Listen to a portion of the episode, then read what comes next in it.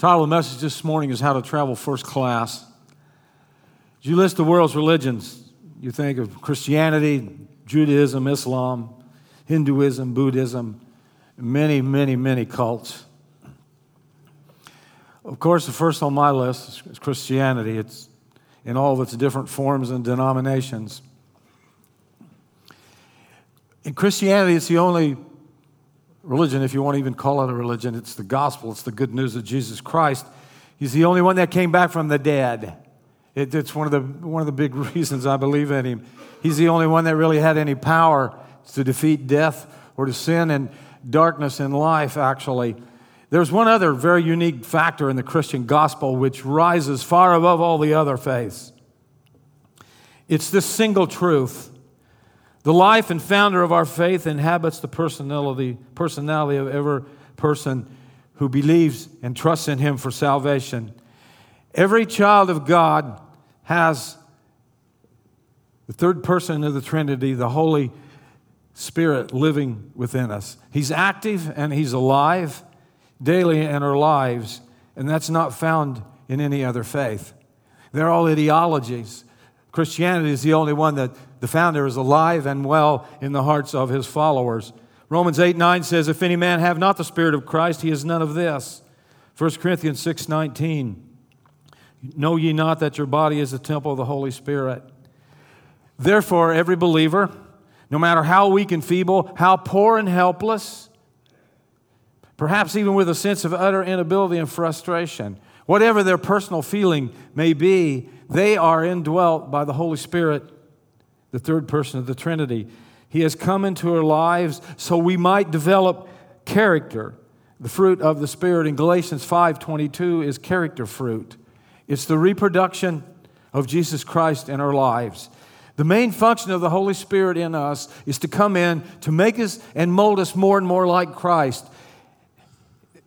This fruit should be evident daily in every follower of Christ on this planet. As we live this life, as we do life with each other as believers, these are the things that we should see coming out of each other. Here's the list of the fruit in Galatians five twenty-two. It's through the power of the Holy Spirit that should be coming out of our lives daily. Love, joy, peace, patience, kindness, goodness, faithfulness, gentleness, and self-control. As you look around those people that you live with and that you're sitting with, do you see that coming out of their lives on a daily basis? I think, to be honest, some of us ought to maybe hang our heads in shame as we ask ourselves this question. Why is it so, is it that so little of Jesus is produced in me and so much of myself remains? The answer to that question, Paul is trying to answer for the Corinthians in chapter uh, two, in First Corinthians two eleven through three six, no one can know what anyone else is really thinking except that person alone. And no one can know God's thoughts except God's own Spirit. And God has actually given us His Spirit, not the world's Spirit, so we can know the wonderful things God has freely given us.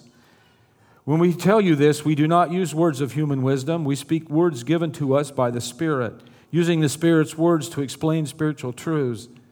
But people who aren't Christians can't understand these truths from God's Spirit. It all sounds like fool, it sounds foolish to them because only those who have the Spirit can understand what the Spirit means. We who have the Spirit understand these things, but others can't understand us at all. How could they? For who can know what the Lord is thinking? Who can give him counsel? But we can understand these things, for we have the mind of Christ. Then he goes into chapter three and verse one saying, dear brothers and sisters, when I was with you, I couldn't talk to you as I would to mature Christians. I had to talk as though you belonged to this world. There again is that word that we we talked about last week. It's in the Greek, sarkikos. It means carnal, or you, or as though you were infants in the Christian life. I had to feed you with milk and not with solid food, because you couldn't handle anything stronger. And you still aren't ready, for you are still controlled by your own sinful desires. You are jealous of one another and quarrel with one another. each other. Doesn't that prove you are controlled by your own desires? You're acting like people who don't belong to the Lord. When one of you says, I am a follower of Paul, and another says, I prefer Apollos, aren't you acting like those who are not Christians? Who is Apollos and who is Paul that we should be the cause of such quarrels? Why, we're only servants. Through us, God caused you to believe. Each of us did the work the Lord gave us. My job was to plant the seed in your hearts, and Apollos watered it, but it was God, not we, who made it grow. Have you ever flown first class on a plane? It is a totally amazing experience if you've never done it. I got to do it a couple of times, a few times in the Marine Corps. When T W A was was flying, if you had a if you had a uniform on, if the first class wasn't full, they'd put you up there. And my goodness, it is amazing. I got to fly once back from Haiti, first class. Uh, Fran and I got we had to spend another night because uh, Eric. one of the Haitian airlines had messed up and we couldn't get a flight back to port. But anyhow, uh, they, as luck would have it, I know there's no such thing as luck, but I got per- first class and Fran had to ride and coach. And while he was eating half a tuna sandwich and munching on pretzels, I was eating cordon bleu. That tell you, that tells you the difference. There's, there's a huge, oh my goodness, it, it, it, it, was just ama- it was just amazing. Most, most airlines offer three classes Uh, on flights, especially international flights. There's first, there's business, and then there's coach. When we got back from Israel, uh, out of curiosity, uh, we flew coach, and I checked on Turkish Airlines to see the difference. The price of the coach ticket was eight hundred dollars, and the price of first class was three thousand three hundred fifty dollars. I thought that was, first class is the best way to travel if you can afford it. I imagine most of the people in first class are probably Marathon employees or Hoosier Energy. I don't, I don't know, but... I didn't see a lot of preachers sitting up there. No offense, Greg, but uh, it, it is. It's just. It's like a difference between night and day. And that's the point that Paul was trying to make to the Corinthians. Though it would have not made any sense, it makes sense to us today. God has called you and I to fly first class in life, but too many of us are in coach. Paul talked about three classes of people in life. So if you break life up, every breathing, living human being falls in one of these three classes. First class, uh, well, he mentions he mentions two classes within the context of the Christian church, but then he mentions the natural man, which is lost. So there's lost people, there's carnal Christians, and there's spiritual Christians. Here in First Corinthians three, one, Paul introduces two different kinds of Christian life. I, brethren, could not speak unto you as spiritual, but as unto carnal, even as unto babes unto Christ. If you notice the word brethren, he, he's writing to those born of the Spirit. He's directing his thoughts and these words to those within the context of the Christian church. So here's two classes of people, both born into the, the kingdom, both uh, having the Spirit of God within them, but one of them is designated carnal, and the other spiritual. Last week we talked about carnal. That the Greek word sarkikos means worldly and fleshly. And we fight the world, the flesh, and the devil, and that flesh part of us is, is, is the carnal part. In verse fourteen, Paul mentions the third class of people, the natural man, those that aren't followers of Christ who are lost. Oh, I believe we are surrounded by many on a daily basis. Because he is natural, this makes absolutely no sense.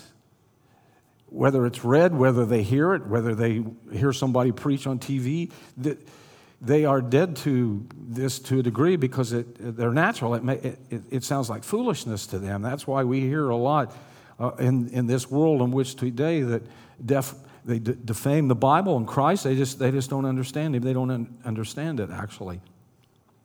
The tragedy is, as Paul was trying to say to the Corinthians, as he says to us today, there are far too many believers that react often on the level of the natural man instead of the spiritual man. Maybe you've heard people say, or maybe you've said it, you know, so-and-so said this and made me mad, so it was just natural that I strike back. It was just natural that I be filled with anger. That's exactly right. That would be the natural way to handle it. That's the way the natural man handles things. Unfortunately, there are those born of the Spirit of God who, in terms of a daily life, reactions are still living in the natural realm, even though within every child of God is that possibility. That if we allow Him, the Holy Spirit can take us and make and mold us into the image of Christ as we mirror His reflection to the world. But a lot of times we don't, we don't, take advantage of that possibility, and it's not accomplished because too often We live on the carnal level with natural thoughts instead of spiritual thoughts. Here's the problem with that, and I can say this today because I've lived that. I, I've been carnal. And on occasion, as we talk about a lot, there's that tendency when, when we want to go back and, and jump in those mud holes and we want to get dirty again. That's the, that's the tendency that we have, that we have to, with the power of the Holy Spirit, be able to overcome that and get muddy less and less. But nonetheless, the carnal, worry believer lives a life of perpetual conflict and defeat. And praise God that many of us come to church during that period of our life, but it it's sometimes it's not that enjoyable. And we leave just as the way we came in, and we're not changed, and we go back out and live in life like we are, and we live miserable lives because the Holy Spirit continues to beat on our heart's door. As C S Lewis called the Holy Spirit the hound of heaven, he doesn't, he doesn't let you go. He, he comes after us because he loves us, and he's trying with all of his might to conform us into the image of Christ, and we're having none of it. Paul told the Corinthians, you're always fighting and being jealous of each other. There's more problems in the church than out. Spirit-filled believers don't live like that. Spirit-filled believers forgive easily. They love each other, and they move on, and they have compassion. In Romans seven, we talked about that last week a little bit, about the fight that is within us, the battle between the two natures, the one spiritual and the other carnal, which is worldly. And Paul even admitted himself, I was born in Christ, I'm a child of God, but I'm unhappy, I'm miserable. And then he goes on to say, to see how you can get out of that state of misery, he said, who shall deliver me from this body of death? Jesus Christ, my Lord. He is the one that I go to to get to that point, actually. The carnal Christian has an occasional spiritual victory, but the majority of his life is in sin and failure. Although the Holy Spirit is living within, he is mastered and bullied by that old nature. Does that describe your life this morning? In your life and walk with Christ, do you have perpetual conflict and repeated defeat? Not a lot of joy and adventure in your walk with Christ. It's my premise that if we live as spiritual people, that we will see most days, not every day as it should, but most days as this, this spiritual adventure that God has laid out for you. That if we are in tune on this day, He has windows of opportunity and divine appointments set up for you in your worlds. Where you work, where you live, doesn't matter. At school, doesn't matter. If we are in tune with Him, He will have, and to see that as this great adventure that God is sending you out into the world to be salt and light to people that desperately need it. That is the attitude that we, we need to have. But if you don't have that, if you don't ever have it, you're not traveling first class on Kingdom Airlines. Another mark of carnal, carnal worldly believers is he or she is still an infant whose growth is retarded and stunted. Paul points the finger and says, you guys are babies. You're still on the breast. You still have to take a bottle. You're still on formula. Babies are great. Some of you have babies that's in your world now. I heard you laugh, actually. They are great. But if they don't grow, you realize something very long is very wrong with a child. You see a baby is ten or eleven years old still wearing diapers and sucking a bottle, you know there's something not wrong with this, pi- this picture. Babies cry when they're hungry and their pants need changed. They have to be cared for twenty-four seven. They can't be left alone. They're utterly dependent on others. They can't walk. You have to carry them around. You have to feed them. They can't feed themselves. You have to change their dirty diapers because they begin to stink. And they're only happy when they're a center of attention. And so it is with carnal believers. The carnal believer is always leaning on other people, always seeking this preacher and that leader for spiritual counsel. He cannot walk by himself. They always have to be propped up. They always have to be encouraged. And you get them going a little while and you think, man, they finally made it. And then before long, they're down again because they were dependent on some human instead of Christ, and they let them down. They can't feed themselves either. Their pastors are a kind of spiritual milk bottle that feeds them on Sunday, but that's all they got. That's all they get. It's the only spiritual food they get. They have not learned to take the Word of God and during the week feed themselves, so they are star- starving and they don't grow. They like to be the center of, of attention, like I said, and they're touchy and they get mad really quick. And if I've not heard it a thousand times or more in my so-called forty years of ministry, and as my pastor's here this morning, a lot more than that. Well, you know, Pastor, we just weren't being fed. So they go to another church, and a few months go by. Pastor, we're just not being fed. So they go to another church. It's a continuous process. And they're never going to find a place that they're going to be fed spiritually till you come to that day when, when you and God make that deal that you're going to study and be able to feed yourself spiritually, and then you start to grow. The third mark of a carnal, worldly believer is they spend the majority of their time and talent and treasures on themselves and on the things of the world. And church is not that important. They don't make the effort to discover their spiritual gifts. They never do ministry within the context of the church or even outside. They hardly ever read their Bibles, and they hardly ever pray unless calamity or crisis hits. And they only come to church if they feel like it. You cannot live on feelings. They are neither here nor there. They are neutral. Here's the point. The carnal Christian is a child of God, born again and on their way to heaven, but they are traveling coach instead of first class. Hey, the forty years I've been in ministry, I, I have run into a lot of people that are in the body of Christ, but they don't live spiritual lives in that sense. The Holy Spirit was in them. He can be in you your whole life, but you can grieve, you can quench, and you are powerless to do anything through the Holy Spirit because you choose to live on the carnal level instead of on the spiritual. There's a huge difference. What's traveling first class look like in God's kingdom? Chapter two of First Corinthians fifteen and sixteen explains, "We who have the Spirit understand these things, but others can't understand us at all." How could they? For who can know what the Lord is thinking? Who can give him counsel? But we can understand these things, for we have the mind of Christ. Those traveling first class have the mind of Christ, and it makes all the difference in the world because they are in a constant battle with the enemy of our soul, Satan, whose kingdom is darkness. When we live for Christ and we travel first class, we become the focal points of the attacks of the devil. We never have a moment's release from the heat of the battle. But the difference is, in the heat of that battle, regardless of what Satan is doing to you or how much or how heavy the attack is, the spiritual Christian knows a deep and absolute peace in his heart. Philippians four seven says, "The peace of God which passes all understanding." And throughout the constant temptation and battle, he is trusting and resting in the Lord Jesus Christ. It is not that the spiritual man does not commit sin, but he doesn't practice the habit of sin.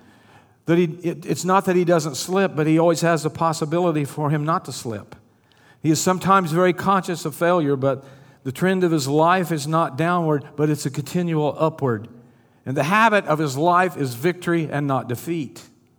The spiritual Christian can say with Paul, Romans eight thirty-seven, "In all these things we are more than conquerors through him that loved us." Second Corinthians two fourteen, "Thanks be to God unto which which always causes us to triumph in Christ." Another mark of the spiritual follower of Christ traveling first class is a life of progressing growth where Christ is visibly pre- present in their everyday life. People that work with them, people that live with them, through their actions, through their speech, they know they belong to Jesus. It, it's, it's evident. It's not something that you'd have to tell people. They could see it.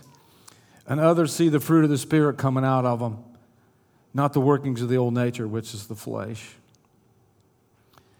And the follower of Christ who is spiritual's reaction to life's troubles and heartaches and crisis all glorify the Lord Jesus.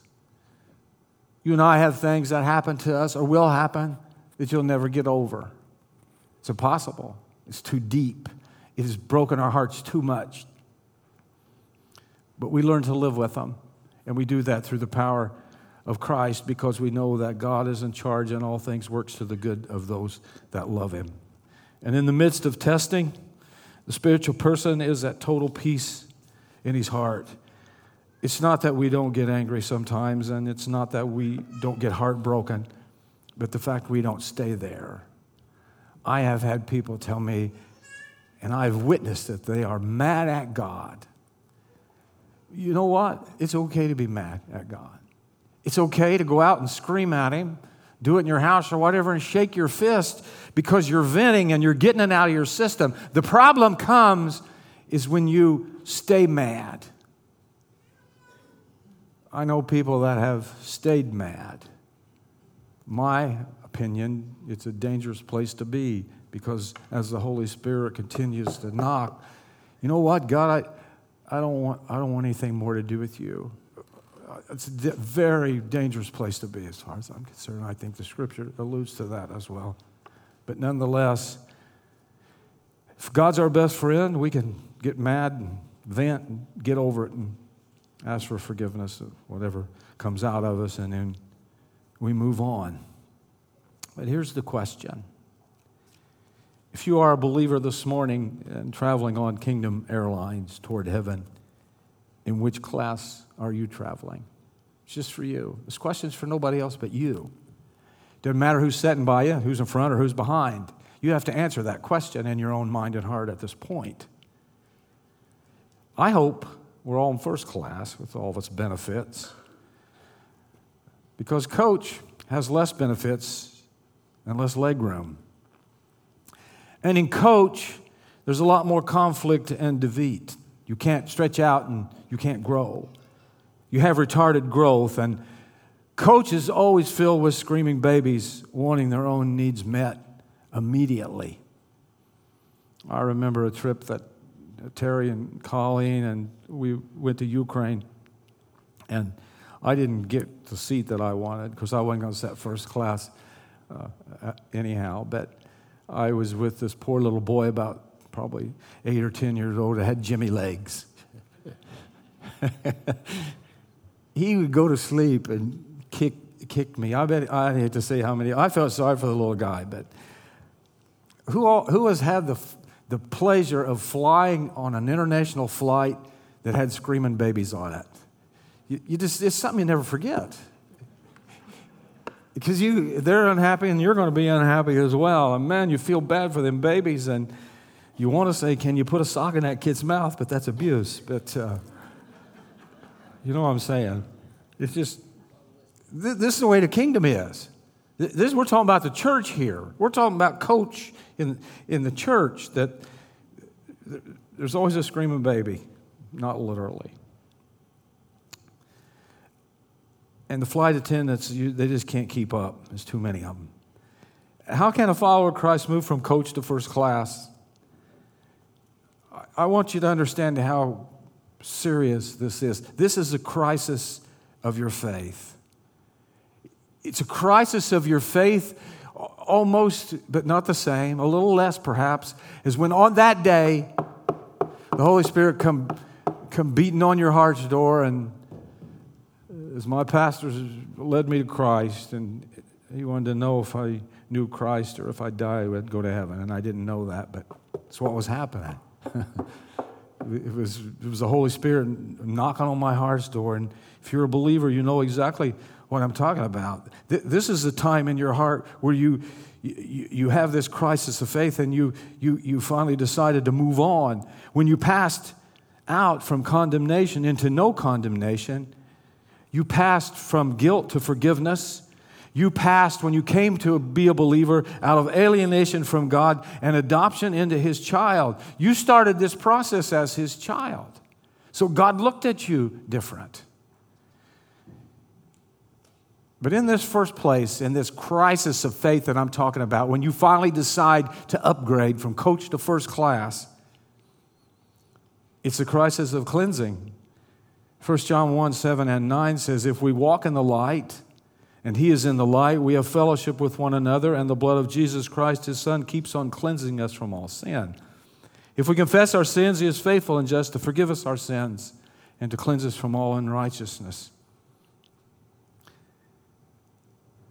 The trouble with the carnal Christian that he is unclean. God demands that we face things that we are allowing to come into our lives, the muddy things. We, we, we have to deal with that. We have to get it wiped off, and the blood of Christ cleanses that, but we, we have to confess that.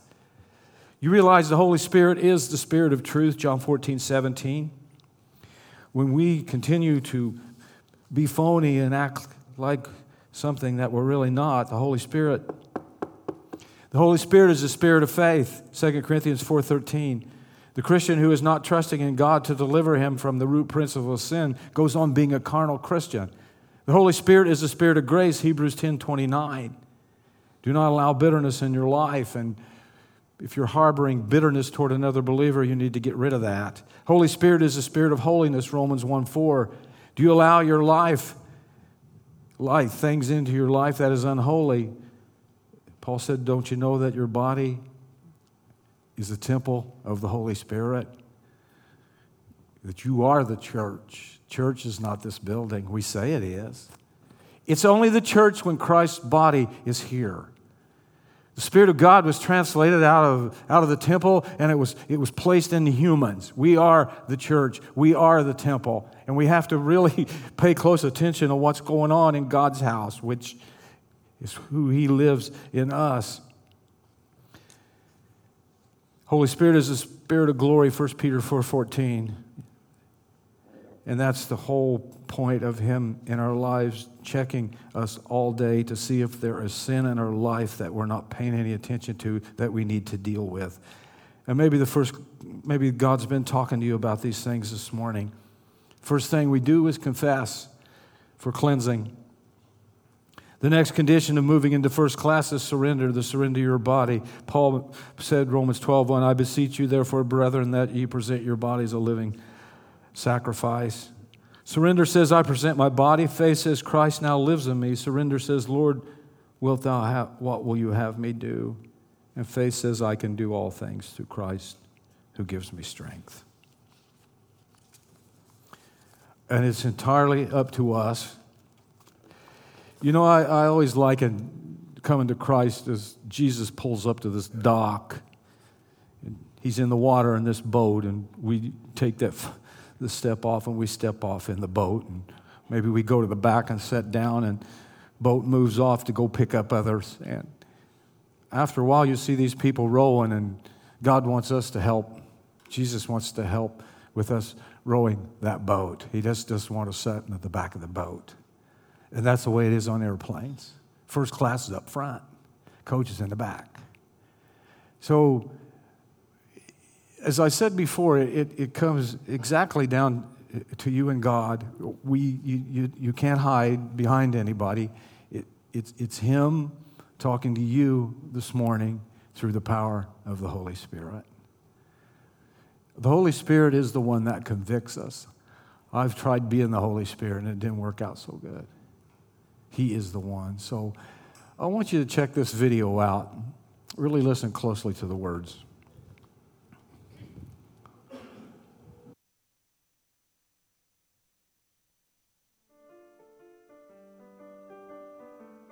The Holy Spirit never enters a man, then lets him live like the world.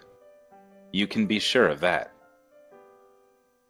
As Christians, we should display evidence in our lives that the Holy Spirit is working in us. You may say, wait a second, isn't that just legalism? I think Paul would say, by no means. Christianity isn't something that you do, it's something that you are. Leonard Ravenhill illustrated this best when he said Jesus didn't come into the world to make bad men good. He came to make dead men live. You see, when we're saved, if we are saved, we become new creatures in Christ. Something happens inside of us. We're changed. We're new. We go from dead men to living men. As a new creature, we take on a new nature. The sinful things that we once found pleasurable are no longer desirable. In fact, we feel remorse for them. This fact alone is one of the strongest pieces of evidence that lets me know that the Holy Spirit is working in my life.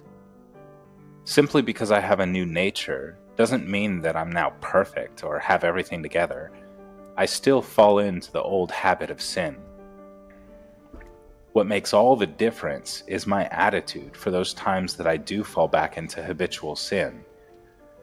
The real danger is when you don't feel anything about your sin. The role of the Holy Spirit is to convict men of sin. And if we don't feel anything, I think that's when we should be worried most. So if the Holy Spirit is in us, there's no way we could continue living just like the world. It's just not in our nature. The beauty of Christ is that he has grace for sinners like you and me. Said that there are three classes of people, and everyone in this room, we all fall in one of those classes, as of every other human on the face of this earth. He says our lost children that are out wandering around, I think, trying to find their way back to God. I do believe that God put his thumbprint, his D N A in all of us, even primitive tribes. You'll find they worship something. They have this great need to worship. And then Paul mentioned the church, which we know is not perfect. It's a long way from it because it's full of us. But he mentioned two classes in there. He, he mentioned carnal believers that have given their lives to Christ, and because the blood of Christ has cleansed them, we are saved by, by faith, not works. And then James goes, and I'm going to get in, not going to get into that, but the fact is, a lot of people never make that next step. They come into the kingdom and they go to the back of the boat and sit, and that's it. They're in the boat, but they're not doing anything. And their lives are a lot more miserable because the spray is getting up on them in life. It's the same as that whole analogy between coach and first class. Then he mentions first class Christians, those that are spiritual. Those are the ones that sometimes we want to emulate because we see God working in their life and we wonder why he's not working in ours. And that's the that's the difference, because they're in first class and, and some of us are in coach. But as I've always said, people that I love with all my heart, I, I want us all to be in first class. And I pray that we're all working that way or getting closer to the front, so to speak. But as we pause here, as we sing, I, as I say every Sunday, I just want you to leave free. I, I don't want you to leave with any burden or conviction in your heart, but you and Christ are just like this, and you live your life that way during the week. And if you're lost this morning, you know that. I don't have to remind you, the Holy Spirit does that, and we would be more than welcome to show you um, how to come to Jesus. And I always say pray. If you need to pray, you can pray in your seat, but if you want somebody to pray with you, uh, please, please come down. Lord, I love you. I thank you again for loving us and for continuing to work in our lives. And Lord, more than anything else, you want us to, to become more and more mature in you. Because we know how miserable it is. I can tell you that, how it is by trying to live in both worlds. You want us to live in your world, and that's what you do. And Holy Spirit, you have come to help us to do that. So just help us to be obedient this morning as we I'll sing these, this last song, Lord. We, we, just, we just ask these things in your precious name. Amen.